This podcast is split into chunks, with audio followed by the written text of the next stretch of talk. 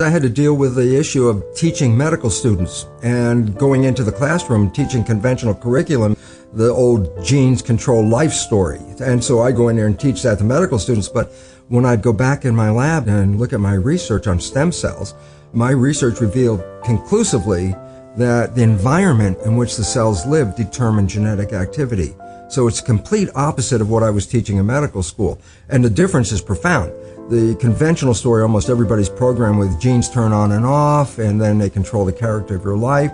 And if you buy that story, which I did and which I was teaching, it really means that we're victims, victims of our heredity. We didn't pick the genes as far as we know. You don't like the traits, you can't change the genes, and the genes appear to turn on and off by themselves all of a sudden you see your life is not under your control, it's under the control of the genes. And a lot of people feel that way looking at their family history and going, oh my goodness, I, I might have the genes for cancer or whatever it is. Since consciousness is involved, once I feed you with an idea that you are susceptible to something, look, I can feed you with an idea that this pill that we just got from the pharmaceutical company, it's the greatest, best thing for your issue and I give you this pill and you get better. And then later you find out it was a sugar pill and everybody goes, yeah, that's called the placebo effect. And I go, what does it really mean? You didn't get healed by the pill. You got healed by the belief in the pill. Well, yeah, that, that's what placebo is all about. And at least one third, minimum of one third of all medical intervention is placebo effect where the healing comes from. Everybody goes, yeah, I know about the placebo. I go, yeah, but that's a result of positive thinking.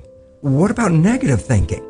And this is what we don't talk about, but the reality is it's equally powerful in regard to affecting your biology as is positive thinking, but it works in the opposite direction.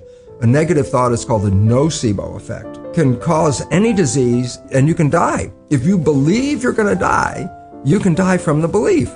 Here's a simple fact. Stress causes up to 90% of doctor visits. How can stress do this? And the answer is very simple. Stress causes a hormone called cortisol to be released in the body. So what does cortisol do? Number one, it causes the blood in the viscera, the guts, where maintenance of the body and healing comes from all the organs. It causes the blood vessels to shut down because it pushes the blood to the arms and legs. Why? Stress means you're ready to run, fight or flight. So you push the energy to where you need it, arms and legs. Well, where do you get it from? Well, you squeeze the blood vessels in the gut. Well, the viscera is growth. That's what the organs are for. Arms and legs are for protection. If I'm in protection, I shut off growth. And more importantly, stress hormones shut off the immune system. The reason is just energy. The idea is if you're being chased by a tiger and you have a bacterial infection, how do you want to split the energy? How much energy you want to run away and how much you want to fight with the immune system? The answer is the hell with the bacterium. I mean, if, if the tiger catches you, the bacteria is useless. It's meaningless, you know? So when you're in stress, stress hormones shut down the immune system to conserve energy. Does the immune system use energy? Of course. Uh, if you've ever been really sick, you never even got out of bed, you have no energy. And if you're in fight or flight mode, you need the energy to deal with the world. So stress hormones physically shut off the immune system. When you're under stress, that's when sickness starts to show up. In fact, it's so good at shutting off the immune system, doctors give patients who are going to receive a foreign organ, a graft of a kidney or a lung or whatever they're grafting, that's foreign tissue. If you put a foreign organ in your body, your immune system's job is to eliminate it. So as they're transplanting an organ, they give the patient stress hormones at the same time because stress hormones will shut off the immune system so the organ won't be rejected right away. That's how effective it is. It's used therapeutically to shut off the immune system. Yeah, but everybody out there in this world right now, with a small exception, is under some level of stress. Every one of those people is dripping stress hormones continuously in their body and those hormones inhibit the immune system, and the result is illness. And if you stop the growth, you say, Yeah, but I'm an adult, I don't need to grow. And I say, Yeah, but you have to replace hundreds of billions of cells that you lose every day. So we really have to watch out because, as psychologists would tell us, 70% or more of our thoughts are negative and redundant, replaying the same negative thoughts. I go, if thoughts had nothing to do with it, fine. But thoughts, positive or negative shape our biology. And all of a sudden now it's time to wake up because our negative thinking is manifesting a negative life experience. But it's not just me saying this. It was me saying this when I first started doing this work in 1970. And my research was repeatable every day. Stem cells are embryonic cells, so they have no potential until you put them in an environment. And then depending on the culture medium, I can make the cell become a muscle cell, change the culture medium, make the same cell become a bone cell, or change it again and make the same cell become a fat cell. genetically, the cell's the same. It was the environment that I was changing.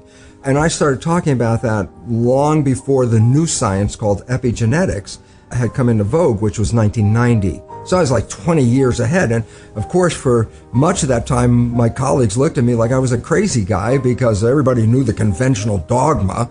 And I was coming up with a whole different line of belief about it. And now it's come into mainstream. The only problem is this when you invest so much money into a belief system, and then a belief system isn't really right, you try to hold on as long as you can because you spend hundreds of billions of dollars in this belief. You don't want to just go, oh, okay, we'll just change it. So uh, it's a struggle, but the reality is coming forward and the public is just becoming aware of it. And it's a revolution because if you believe genes control your life, you're a victim of your heredity. When I say epigenetic control, almost sounds the same, but epi means above. So when I say epigenetic control, literally it's control above the genes. And this is what we now recognize that the environment, and very specifically our perception of the environment, changes our genetic activity. So that means, well, wait, that's not a victim because I can change my environment. I can change my perception. And all of a sudden, if I can do that, then I can control my genes. Well, we're going from victim to mastery, from genetics to epigenetics. This video is sponsored by Blinkist. Reading books is great, but I've talked about this many times before. Many books are written very inefficiently and should be much, much shorter than they are. Not only that, sometimes you just don't have the time to read a whole book, or you might want to just go back and review the main ideas without reading the whole thing again. This is why I use and recommend Blinkist. It's a great app that takes information from the best books and condenses it to 15 minutes that you can read or listen to. For someone looking to learn, I really think this might be one of the best apps out there right now. I recommend starting with a summary for any book on the Fight Mediocrity Beginner's Reading List, or any of the books that are in my Blinkist library right now. If that sounds good, head over to blinkist.com slash fightmediocrity or click the link in the description below. You can give it a try for 7 days completely free, and if you don't want to continue, you can cancel at any time. As a Fight Mediocrity viewer, you'll also get 25% off if you decide you want the full membership. Thanks for watching.